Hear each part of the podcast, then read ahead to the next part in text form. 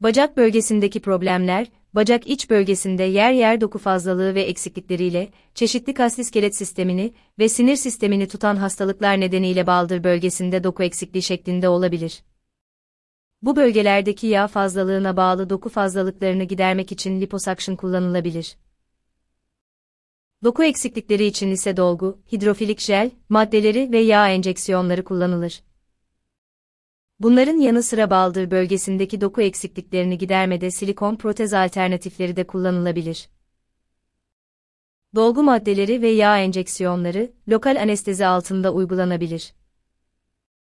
Silikon protez yerleştirme ameliyatları ise genel anestezi altında yapılır. İmplant uygulaması nasıl yapılır? Tam diz arkasında bulunan cilt çizgilerine denk gelen bir yerden kesi yapılır. Belirlenmiş olan bölgeye bir cep oluşturulur ve implant yerleştirilir. Hastaların ameliyattan sonra bir hafta dinlenmesi önerilir, bir hafta sonra normal hayata dönerler.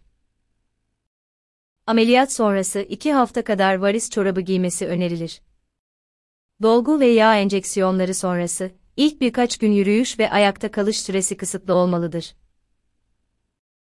İşe dönüş süresi genellikle bir hafta 10 gündür.